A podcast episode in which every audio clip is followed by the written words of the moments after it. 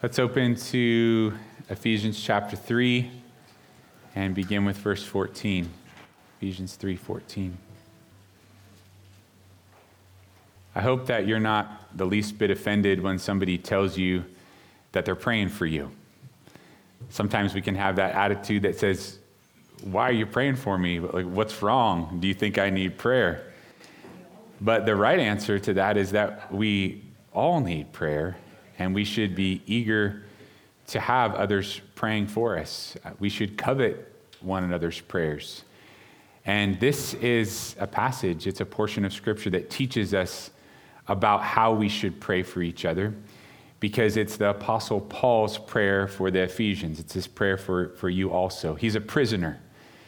And last Sunday, we learned about the prisoner's plea, but now this is the prisoner's prayer. He's praying for others, even though he's the one who's shackled, even though he's the one who is in chains. He lists for them in this part of the Bible the different ways that he's praying for them. And to consider the situation and say, someone who is in prayer or in prison, I should say, for the cause of the gospel is praying for me? It seems rather backward to us. We would say, Oh, oh Paul, we're praying for you. And they should have been. But consider this prisoner, this apostle, who is now telling us how we ought to pray for one another. Ephesians 3:14 For this reason reason I bow my knees to the Father of our Lord Jesus Christ. Kneeling, that's a posture of prayer, isn't it? He's telling them, This is the reason why I'm praying. I'm down on my knees in chains, and these are the things that I'm lifting up to the Lord on your behalf. He's not praying because he's comfy. He's there in prison on his knees. Sometimes, if you sit there and pray, you get sleepy. Sometimes, if you walk around and pray, which I prefer rather than sitting, you get distracted. But it's quite often in the Word that we see people kneeling in prayer. It's this. It's not the only position we can pray in, but it's, it, there's something about it that says, Lord, here I am. I'm bowing before you and, and I'm resting in you. And these are my petitions and these are my thanksgivings that I'm bringing to you.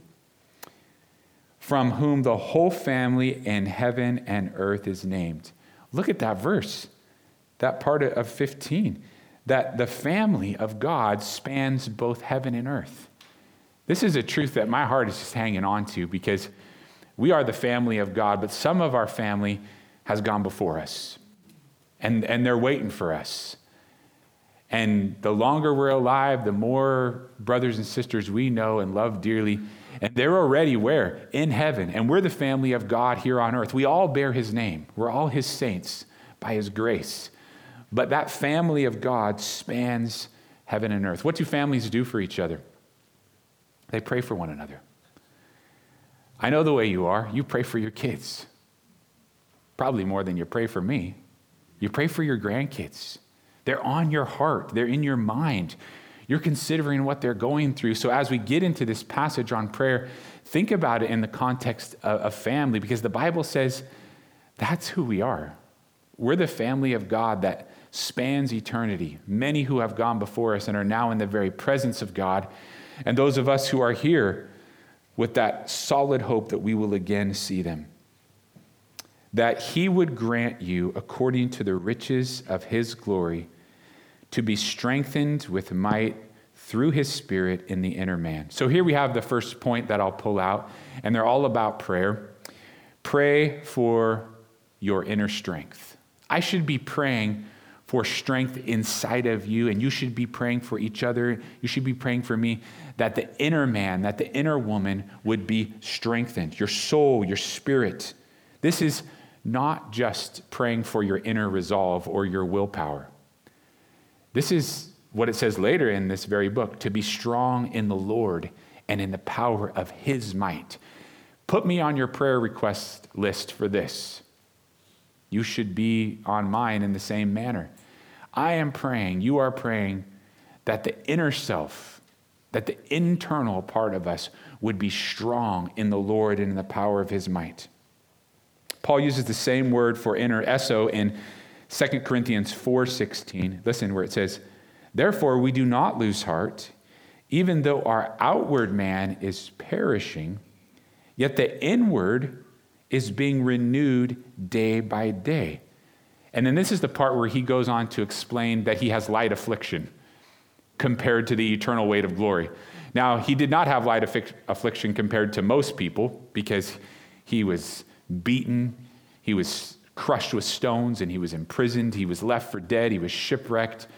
But he says all of this is, is light affliction compared to the eternal weight of glory. That's heaven. That's what's waiting for me. That's who's waiting for me. But notice what he says in that passage from 2 Corinthians chapter 4 that even though the outward person is hurting, you think Paul was hurting physically? Oh, definitely. He says the inner person is being renewed day by day. Internally, even though outwardly I'm falling apart. The older we get, this is true, right? The, and not everybody needs to be old to be sick or to be compromised physically. What's the Lord doing? He's preparing us for the trial, for the struggle, for the hardship. And He is saying that you and I need strengthening in the inner self, internal strengthening, so that in the day of trouble, we'll know what to do. That in the day of trouble, we will seek the Lord. Our hand will reach out to our God. Jesus said, In the world you will have tribulation. That means it's not if you have hardship or trial or trouble, it's when you have hardship, trial, or trouble. Will your inner self, will your internal self weather that storm because of what God has done in you? Sometimes our tribulation, our trouble, it blindsides us. We don't see it coming. And there's the, sometimes we clearly see, oh, here it comes. Sometimes it's persecution. In Paul's case, it was definitely that. Sometimes it's struggle and hardship because we live in, in a fallen world and we're experiencing the effects of, of sin all around us. Yes, our prayer for one another should be for this inner strengthening so that we'll know how to cling to God when the trial comes. Pray for me, and I'll pray for you that we'll have that inner strength that comes from God. To know that Paul was imprisoned while he prayed this makes it clear to me that there isn't room for a pity party. There isn't room for what we call drama today, where everything's a big deal and everything's just terribly hard my kids don't like the word traumatic unless it truly is traumatic. But do you see how Paul is praying this for others? And he is in the middle of hardship. And he's saying, I am praying for your internal strength. Look at the verse. How does this internal strength happen? Who accomplishes this inner strength in the inner man or the inner woman? 16 gives us the answer. It is the Holy Spirit. We cannot have strength in the inner self that will last without the Holy Spirit, without the might of the Spirit of God in us, working through us. Remember, God just doesn't tell us what to do in His Word, He tells us how it's done. Have you been in this kind of conversation before where you're talking about somebody that you love and it's pointed out to you that they're a person that has a lot of tenacity, a lot of willpower. They have a so called strong will. They're very fervent. They're the kind of person who's all in. And then somebody says, if they would ever be given over to God, God would use all that strong will for His glory. He would use all that stubbornness for, for His persistent and good ways. Actually, I see just the opposite in the Bible. I see that if a person is saved and they still think it's about their will, they will not be strong. They might have a very willful personality, but can they carry that personal willfulness into their Christianity and say, This is how I'm going to be strong on the inside? The Bible tells me that this inner strength is accomplished by the power of the Holy Spirit. And the longer I think it's about Eddie's strength, the weaker I am in the inner man, because I think it's about my resolve. And I think it's about my toughness and about my ability to push through. And all along, the Lord is saying, In your weakness, my strength is made perfect. And I have difficulty admitting that I'm weak. which causes me then to not rely on the Holy Spirit, who is the one that gives strength in the inner man. So, do you see the way it works? I know you guys. You're a willful people. You're, a lot of you are a lot like me. If we were in a war, I'd want you on my side. A lot of resolve, a lot of toughness. But let's make this clear that toughness, that persistence, that work ethic isn't what makes you have inner strength. It's the Holy Spirit. Let's walk in the Spirit. Isn't that what the Bible is telling us? I go back to the passage, the cross reference from 2 Corinthians chapter 4, where it says that he's being re- the inner is being renewed day by day. The Spirit is given to you when, when you're saved. But isn't it true that we need the renewal of the Holy Spirit? The Bible says we do, that we need to walk in the Holy Spirit instead of in the flesh. And that's where our strength comes from, when it's the strength that verse 16 is talking about here in Ephesians chapter 3. Pray for your inner strength. Do you need that kind of prayer? I do. You do. Put it on your prayer list for one another. Put it on your prayer list for yourself, for those that you love, for your family of God. 17 says this. We get another part to the prayer that Christ may dwell in your hearts through faith. So, number two, pray for God to dwell in your heart. God lives in you. As a believer, you have him in your heart.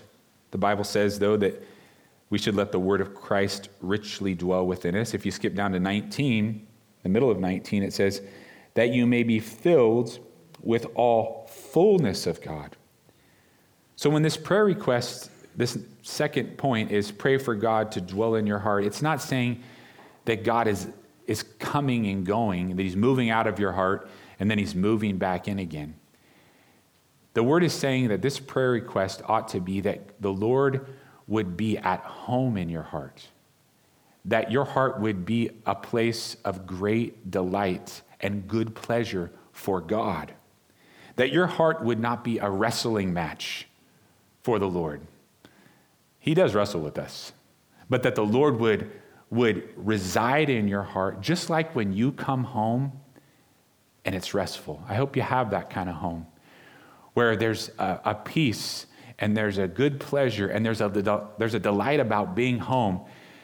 It's like, oh, you, you can rest in a way that you wouldn't otherwise rest. That is what your heart is to be for who? For the Lord that we wouldn't be striving against him, working against him. The Lord has free rein at his home, in his manor, does he not? It's his house, it's his delight. Everything revolves around the Lord. All the servants are there for the, the Lord of the manor. And things are put together for his good pleasure, for his delight. Is that your heart? That's what I'm praying for your heart to be a place where the Lord is magnified, glorified, served, pleased. This dwelling is, is not just the sort of I'm living here for now, but it's the deep abode to reside permanently and even comfortably. Have we forgotten that Revelation chapter 3, verse 20 was written to Christians? It was written to the church. Jesus said, Behold, I stand at the door and knock. And if anyone hears my voice and opens the door, I'll come in. I'll sup with him. I'll fellowship. I'll dine with them. The Lord is saying, I want to be at home in you. You are, are my tabernacle, but have you made your heart a place of my delight? Or is this struggle, this give and take, oh, always there? I give it to you, Lord, I, I take it back. Let the Lord reside in us richly a restful abode for the Lord. That's what he writes to his church. And he wrote that passage that I quoted from Revelation chapter 3 to the lukewarm church, to Laodicea. What was their issue? And I say, Oh Lord, I don't want this. They, they weren't hot for God, and they weren't really cold. They were just in the middle. It made God sick. And he said, I, I want in. I want that place of rest in your heart that you would really be my delight. What a prayer request that your heart would be the delight of God, that it would be the place where He finds refuge and, and home in a way where he truly is delighting himself. The Lord is a house cleaner, isn't that true? He's a house renovator. He doesn't leave his house messy and dirty, but do you ever clean up, get things tidied up, and then there's, it's easier for you, it's simpler for you to then just kick it. I've always been a little envious of people that rest in the middle of a mess. I'm like, look at them. They're just, everything's a disaster, and they're just, they have no problem with it. And then I think, well, if I was like that, then maybe uh, nothing would ever get cleaned up, right? Do you ever envy those kind of people? They're just like, everything's a mess. And then you see some people, and their idea of, I've got to have order before I rest is like off the charts. They never get to the place where they can rest. They're, they're cleaning and moving and changing. Oh, I can't really be at rest. They can't rest in their own home. Your home's not supposed to be like that.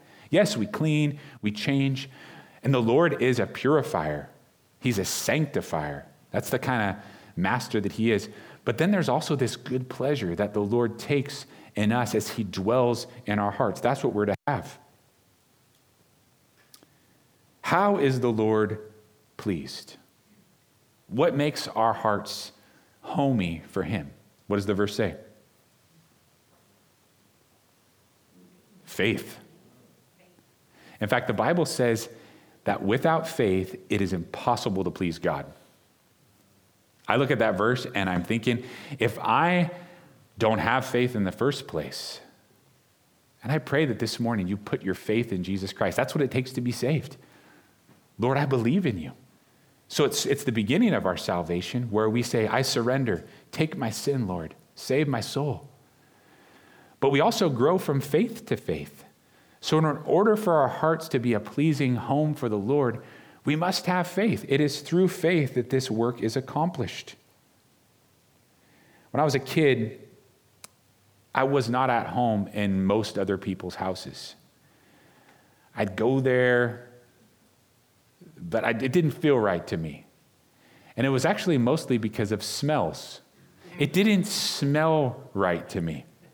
And you might say, how could a, such a stinky person be so particular about smell? I don't know, but I really was. As a young person, I was just like, I mean, I'm here for a little while, but this doesn't smell like my house. I clearly remember that as a kid. Like, this house, and it wasn't that everybody's house was dirty, but it didn't smell. You know, all the different things that make your house smell the way they do?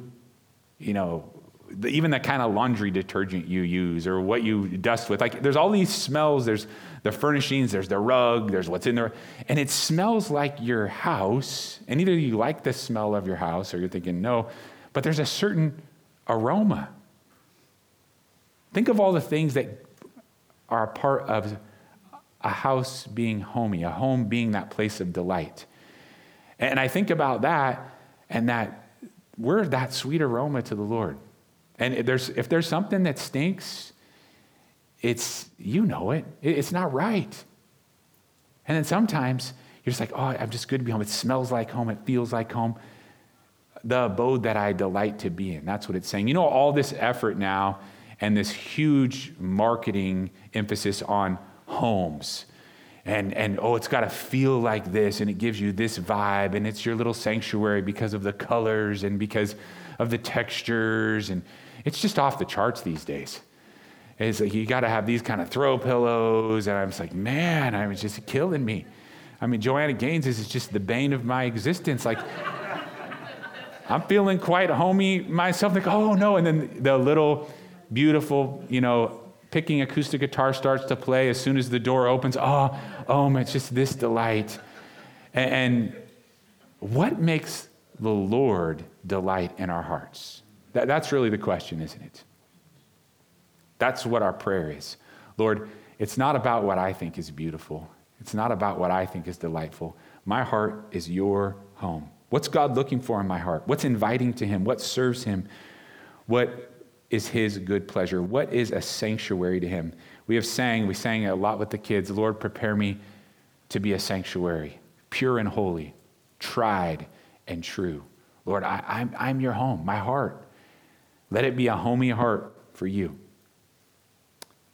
Middle of 17.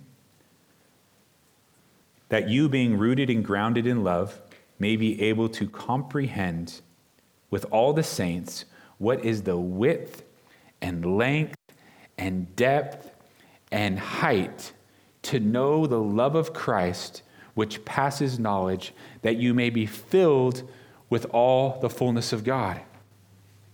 Pray for grounding in love. Pray that we would be rooted in love, anchored in the love of God.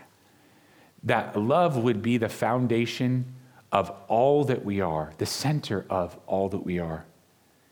Look, I see the agriculture and the architecture here because first he says rooted.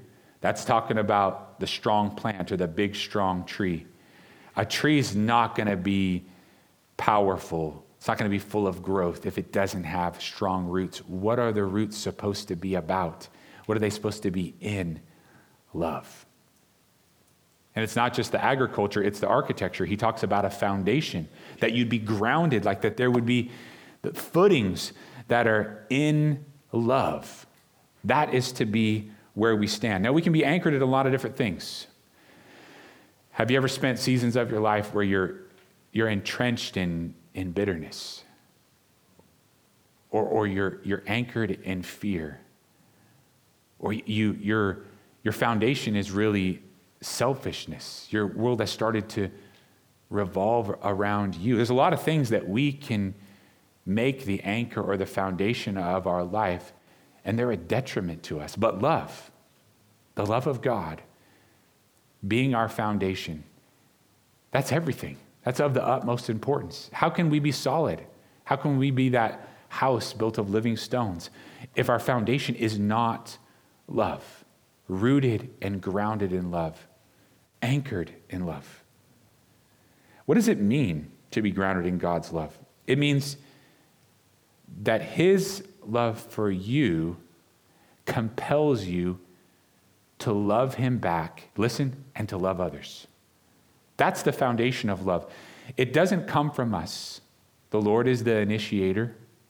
We're the ones that are to respond to his love. It's God's love flowing, and boy, does it flow to you and to me.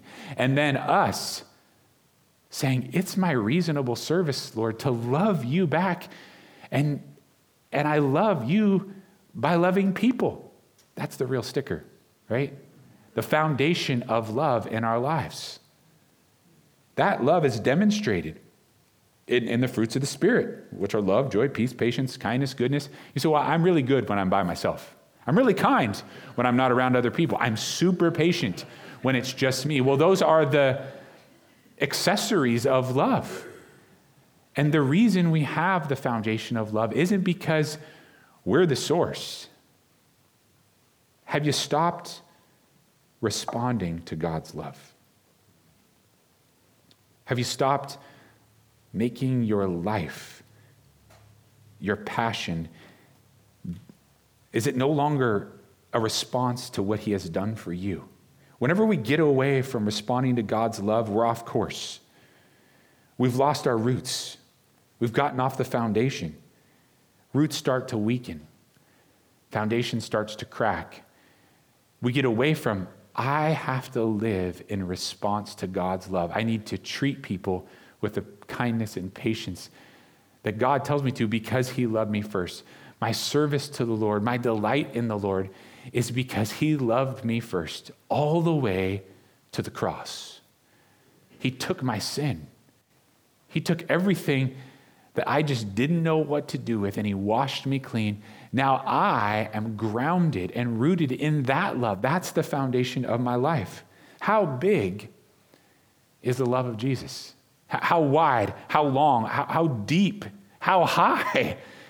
Well, it's infinite. It's of the best quality, and it's of infinite, it, it's everything about it quality and quantity, right? The love of God, that you may know how big it is, how great it is, how amazing it is.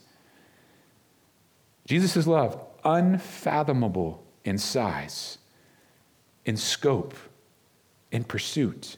And so Paul, here, as he speaks of our wealth in Christ, says, I am praying for you that you would be grounded in love, the love of God for your life, let it be flowing through you.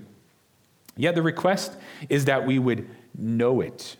And when it says comprehend here, that's not the best word. The, the original word, katalambano, is to lay hold of, to grasp. So it's not talking about reading comprehension.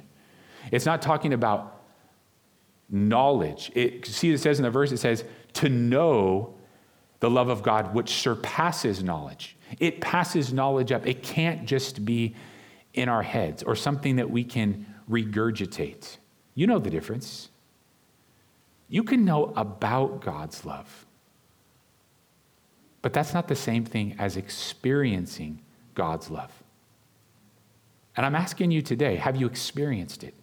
I know you've heard about it, and I know it is amazing, but have you laid hold of it? Katalambano, have you taken it in your grasp? Have you absorbed it? And are you still absorbing the love of God? Because when God's love just bounces right off of us, that's when it's just a knowledge. It's not an experience of knowing where we have laid hold of the love of God for our lives. That's when it is our foundation. If you have heard but not received, if you have known but not believed, there's a difference.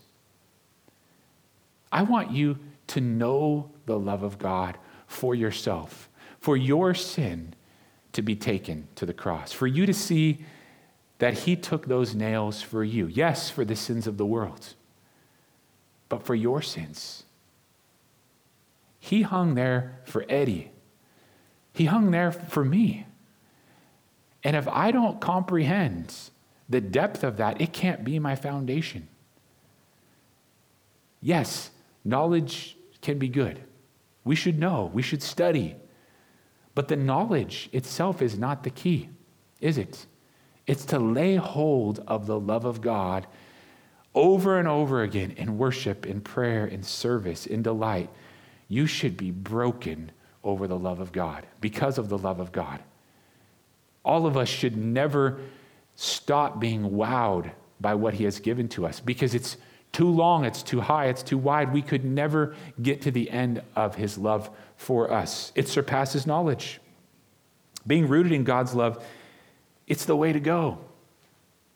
If we don't know that, if we're not saved and living in that manner, then this is what will happen. Ephesians 4 14, if you want to skip ahead to the next chapter and see. that we should no longer be children tossed to and fro and carried about with every wind of doctrine by the trickery of men and the cunning craftiness of deceitful plotting. There are children of God who are tossed around by the winds.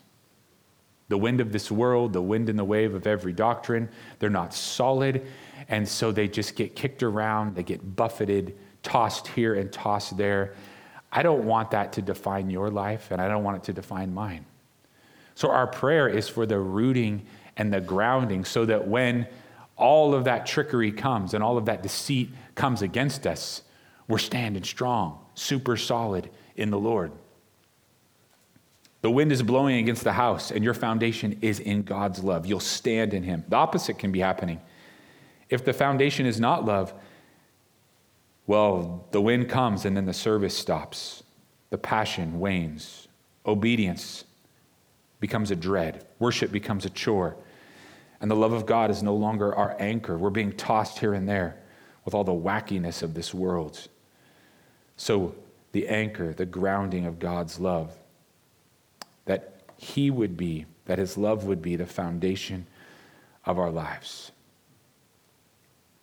Now to Him who is able to do exceedingly abundantly above all that we ask or think, according to the power that works in us. To him be glory in the church by Christ Jesus to all generations, forever and ever. Amen. Look at the praise in this prayer. The apostle begins to overflow, and he says, Now to him who is able to do. It reminds me of what Jude wrote at the end of his short epistle Now unto him who is able to keep us from falling. It's not to us, but to you, Lord, all of the glory and all of the honor. In this prayer, praise flows forth. Praising is a part of prayer. Don't just make your, your prayers about requests. Praise the Lord in your prayer and say, Now to you, Lord, you are able to do. Your power is amazing, far beyond what we could ever ask or think.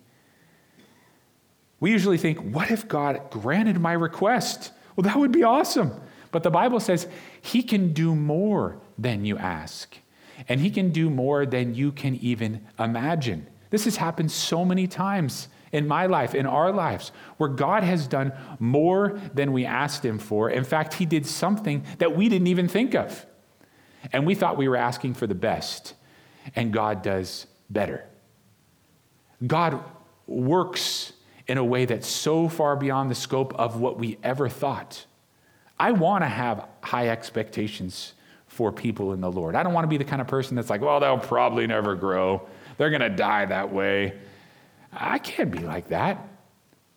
But it's still true that our expectations are way below the power of God, that He does things, that He works in ways that are beyond what we originally asked or what we originally even imagined could happen or would happen.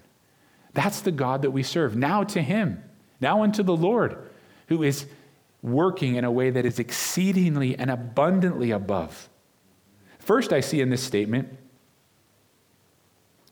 something about God's ability. He's not short on power, he's not short on might, he doesn't lack creativity. Maybe you didn't think of this, God. Do we pray that way sometimes? or resources. He doesn't lack resources to get it done. Secondly, I see this statement is also about the limited nature of our minds our imaginations, our expectations. We cannot think bigger than God's ability. People say, think big. I mean, think big in the Lord. Our minds grow as we have the truths of the Spirit, by the Spirit revealed to us, but our intellects fall short of the power of God. That's one of the things that is so beautiful about faith, is that we realize our minds cannot comprehend the God that we serve. If we could completely comprehend him, he wouldn't be worthy, he wouldn't be omniscient, he wouldn't be almighty, would he? It doesn't even make sense that the human mind would be able to understand everything, so God continues to blow our minds. 1 Corinthians 2 9, I love this verse. But as it is written, eye has not seen, nor ear heard nor have entered into the heart of man the things which God has prepared for those who love him. But God has revealed them to us through his Spirit, for the Spirit searches all things, yes, the deep things of God. That verse is often quoted in reference to heaven, but it's not just talking about heaven, because it says the Spirit reveals to us that which God is doing, and it's beyond your wildest dreams, it's beyond your imagination. So, point number four is pray beyond your expectations. Pray beyond your expectations for each other. Lord, whatever you want to do in their life, accomplish it, work in them. I think I can see some of their gifts, but I know I can't see them the way you can. Do exceedingly abundantly more than more, more than I could ever ask or think. Third, I see this statement is about expectations. It's, I know it's a fourth point, I don't want to mix you up, but we ask for what is awesome and then still we're awestruck because the Lord, in His glory, fulfills our expectations. The Brooklyn Tabernacle Choir sings a song called God Surprised Me. I'm going to go see that choir someday. Hopefully, it'll be before heaven. It's just an amazing group of singers, a couple hundred just powerful singing. It's wonderful. This song, God Surprised Me, when I heard it, I thought, is that biblical? It is. He's able to do exceedingly and abundantly more than we could ever ask or more than we could think. Lord, You have surprised me so many times. Eh, you kind of think he shouldn't be able to surprise us because he's so amazing. Shouldn't we just say, Oh, I expect amazingness from God all the time? But it's because we have limited brains. He continues, praise the Lord, to surprise us in the way that he works, in the way that he answers. I'll reread the last verse. To him be glory in the church by Christ Jesus to all generations, forever and ever. Amen. Do you see that we are directly in this last verse? It mentions the church, but not just the generation of Paul. We're the church of this generation. When it comes to the Lord answering prayers, what happens sometimes? It's sad, but glory for the awesome answer gets, gets taken by people. And yes, they're talking about something that God has done, but really they desire to make you think that they're spiritual or incredibly grounded. And really, the true test of an awesome answer is that the Lord receives the glory forever and ever to all generations, including ours. And that's part of the way we pray Lord, let it be to your glory. Let you be glorified in your answer. Praying ahead of time, not telling the Lord, bossing the Lord, and saying, I know you're going to do this. Nevertheless, not my will, but yours be done. But Lord, in your awesome answer, let you be glorified. You be lifted up, not any person. This week, so many of you sent me pieces of your life where God did more than you could ever ask or imagine. You gave me specific examples of this is what God did. And I remember, yeah, it was years ago, but the Lord so surprised me with the wonder of his grace and how he met my need in a way that I didn't even realize I needed. This is the verse, this verse 20 is the one that you keyed in on the most and said, Yes, he has done exceedingly and abundantly more than I could ever ask or imagine. That is the God that I serve. And I stand here as a testimony to that over and over that he's done that. Those testimonies are powerful, but they've got to be about the Lord. They've got to be all glory to him. Part of that is the way that we say when we pray, I didn't even know what I was praying for. How many times have you been there? You ask the Lord, I want this, I want this, this is what's best, this is what's best, and He does something, and you think to yourself, how in the world did he do that? It's because he can do, he's able.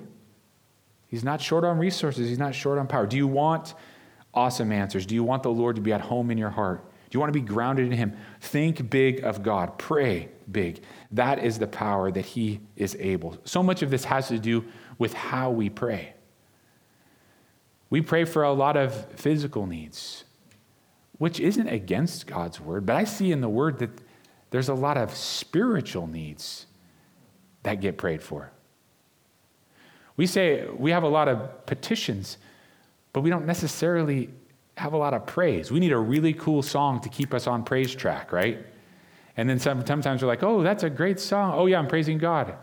Where's, where's the praise in our prayers? Where's the, the thankfulness? Where's the waiting on God in our prayers? Because He is able and He will do, He will accomplish. When he answers, give glory to him, for he is worthy. He is wonderful. This is the day that the Lord has made. Every day when you wake up, let him remind you of that truth. And it's also the day of salvation. Salvation happens when faith is placed in Jesus. And yes, we have these prayers for rooting and grounding, but you can't be rooted until you're planted. You, you can't be grounded until you get put into the building. Are you in the building? Not this building. Are you in the building of God? Are you, are you grafted into Him? By faith, have you received Him? Have you confessed your sins to Him? And then our prayer for you changes. It should be, Lord, save. But then it becomes, Lord, Give them resolve from your spirit in the inner self. Then it becomes make their heart your home in, in that everything that delights you, Lord. Teach, teach them what that means. Get them anchored, grounded in your love, and teach them to pray with great expectation for what you have done. We praise you, Lord, for you are mighty. You are wonderful. You are powerful. You are high above. For as high as the heavens are above the earth, so are your ways above our ways. Your righteousness is something that we can't attain, yet you came and you gifted it to us, Lord. You are the God that does miracles. You're the God that does the supernatural naturally, Lord. It's who you are. We seek you for each other. We seek you for ourselves. We seek you for this world that is lost and sinking. We call upon you, Lord, and may we always call upon you, even if our circumstance is extremely difficult. Lord, even if we are in persecution, if, if we're in turmoil, if we're in heartache, if, if we're broken, may we call upon you even more. And may it not just be for ourselves, let it be for one another, Lord. May we do what it takes to say, I remember your people, Lord. I remember my family, the family of God that's around me, that's gone before me, Lord. We give you glory. We cry out to you. We pray that your name would be magnified, that no political scheme or spectrum would, would taint your name, Lord. I, I pray that those who have put up walls against you and think they know who you are, Lord, that those would be broken down and, and that they would see what real love is. It's demonstrated by you, Lord. I pray that anybody who has prejudged, wrongly judged you, Lord, would realize that it's not about us judging you, it's about you judging us and telling us that we're guilty and that you'll free us. I thank you for the support that we have, Lord. That's just such a small word compared to what your word says about the church, Lord, that we are to be to each other. Man, do we need the growth in that area? We need it a lot. In Jesus' name we pray. Amen.